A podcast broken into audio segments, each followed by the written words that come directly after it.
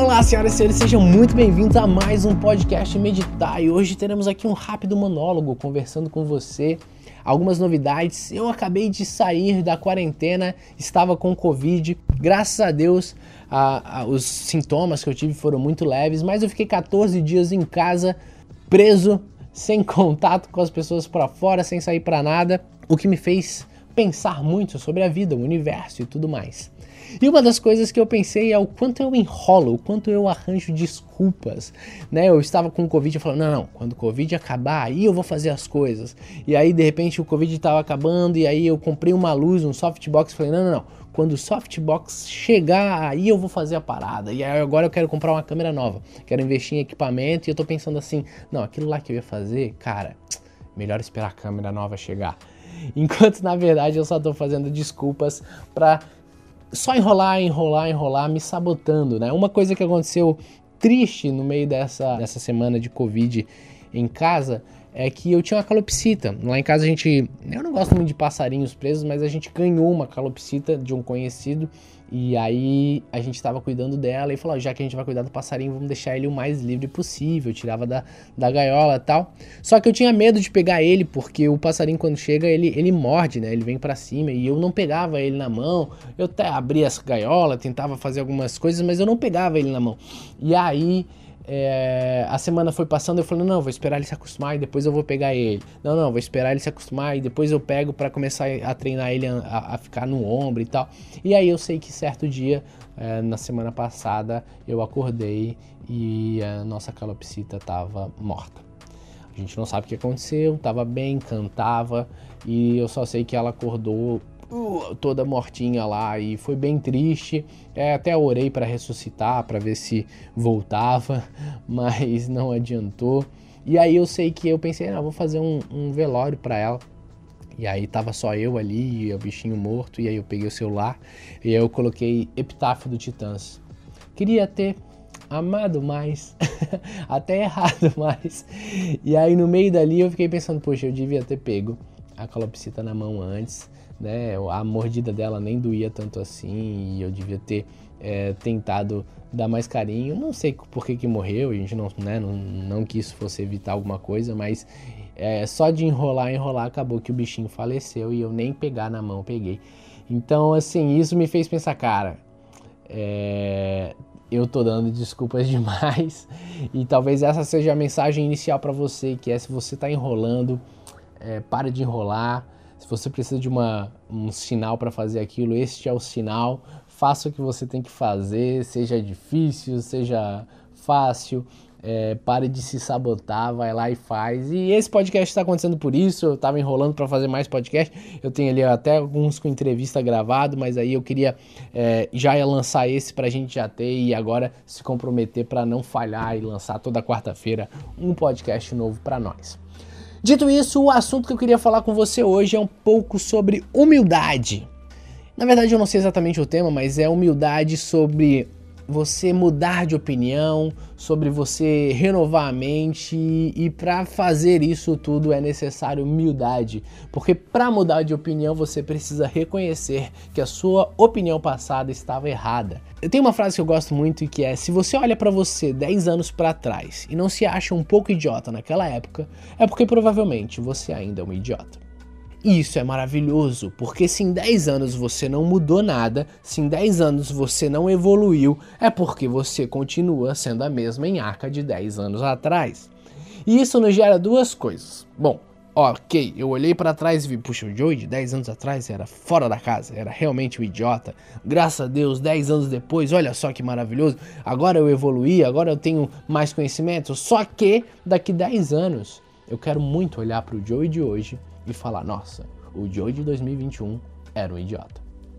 E para isso eu preciso ser humilde de dizer que o Joe de 2021 ainda não sabe todas as coisas e ainda está patinando em muito. Só que você olha por aí, parece que as pessoas sabem de todas as coisas, parece que elas têm as respostas para tudo. Elas são muito convictas e eu acredito que a gente tem que ser convicto, né? Como cristão, a gente precisa ser convicto em muitas coisas, mas uma das coisas que a gente precisa ser convicto é que a gente não sabe todas as coisas. Paulo, em 2 Coríntios 3,18, vai dizer que todos nós, com a face descobertas, contemplamos a glória do Senhor e, segundo a sua imagem, estamos sendo transformados de glória em glória pelo Espírito Santo. A gente está sendo transformados de glória em glória. O mesmo Paulo vai dizer em Romanos: Não vos conformeis com este mundo, mas transformai pela renovação da vossa mente. Isso significa que se você tem convicção de que tudo que você sabe está 100% certo e que você não precisa renovar a mente, é porque você já chegou na plenitude. E meu amigo, se uma coisa que a gente sabe e que a gente pode ter convicção é que nós não chegamos ainda na plenitude. Porque nós estamos sendo transformados de glória em glória. Nós estamos renovando a mente. Isso parece estranho, mas é mais comum do que a gente pensa. A gente fez um, uma série sobre escatologia agora aqui no Meditar e a gente passou sobre várias linhas escatológicas, sobre dispensacionalismo, pré-milenismo histórico, amilenismo, entrevistando as pessoas, todos eles eram estudiosos na área, todos eles estudavam há muito tempo escatologia, todos eles tinham pensamentos diferentes e todos eles eram muito convictos nos seus próprios pensamentos. Um ou outro que era um pouco mais, não, a gente pensa assim, mas existem pensamentos diferentes em algumas coisas, algumas questões.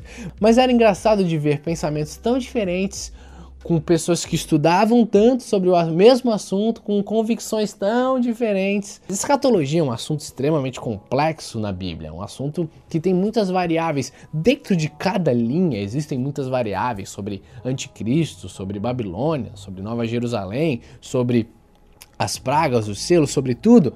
E aí algumas pessoas dizem assim: não, não, o meu modo de pensar é o que está certo. Qual é a chance de você ter um pensamento escatológico bastante específico em todas as suas linhas, em todas as suas variáveis, e você está 100% certo? Qual é a chance de você morrer, chegar diante de Deus e Deus olhar para você, parabéns, Joey, você acertou tudo. gente, falta humildade. E falta humildade, inclusive, para a gente ser honesto intelectualmente. Dentro das linhas não só escatológicas, mas soteriologia, linhas de pensamento bíblico, a gente tem um, um hábito muito ruim de analisar a escritura segundo o nosso favor, de pegar alguns textos e dar uma leve forçada de interpretação para se parecer com o que a gente acredita. Isso é em quase tudo. Hoje a gente primeiro acredita em algo para depois defender. É um pensamento de advogado. O advogado ele não está em busca da verdade. O advogado ele nem se preocupa tanto assim com a verdade. O advogado ele está preocupado em defender o seu cliente. Ele está preocupado em defender a sua opinião, a sua tese. É diferente do pensamento científico que está em busca da verdade. E para buscar a verdade, ele faz uma análise dos fatos, ele faz uma análise é, de teste, ele vai em busca dos resultados para saber o que é a verdade. O advogado não. O advogado, ele nem quer saber qual é a verdade. O advogado, ele só está interessado em defender a posição dele. É diferente do pensamento científico, que vai em busca do que é realmente a verdade.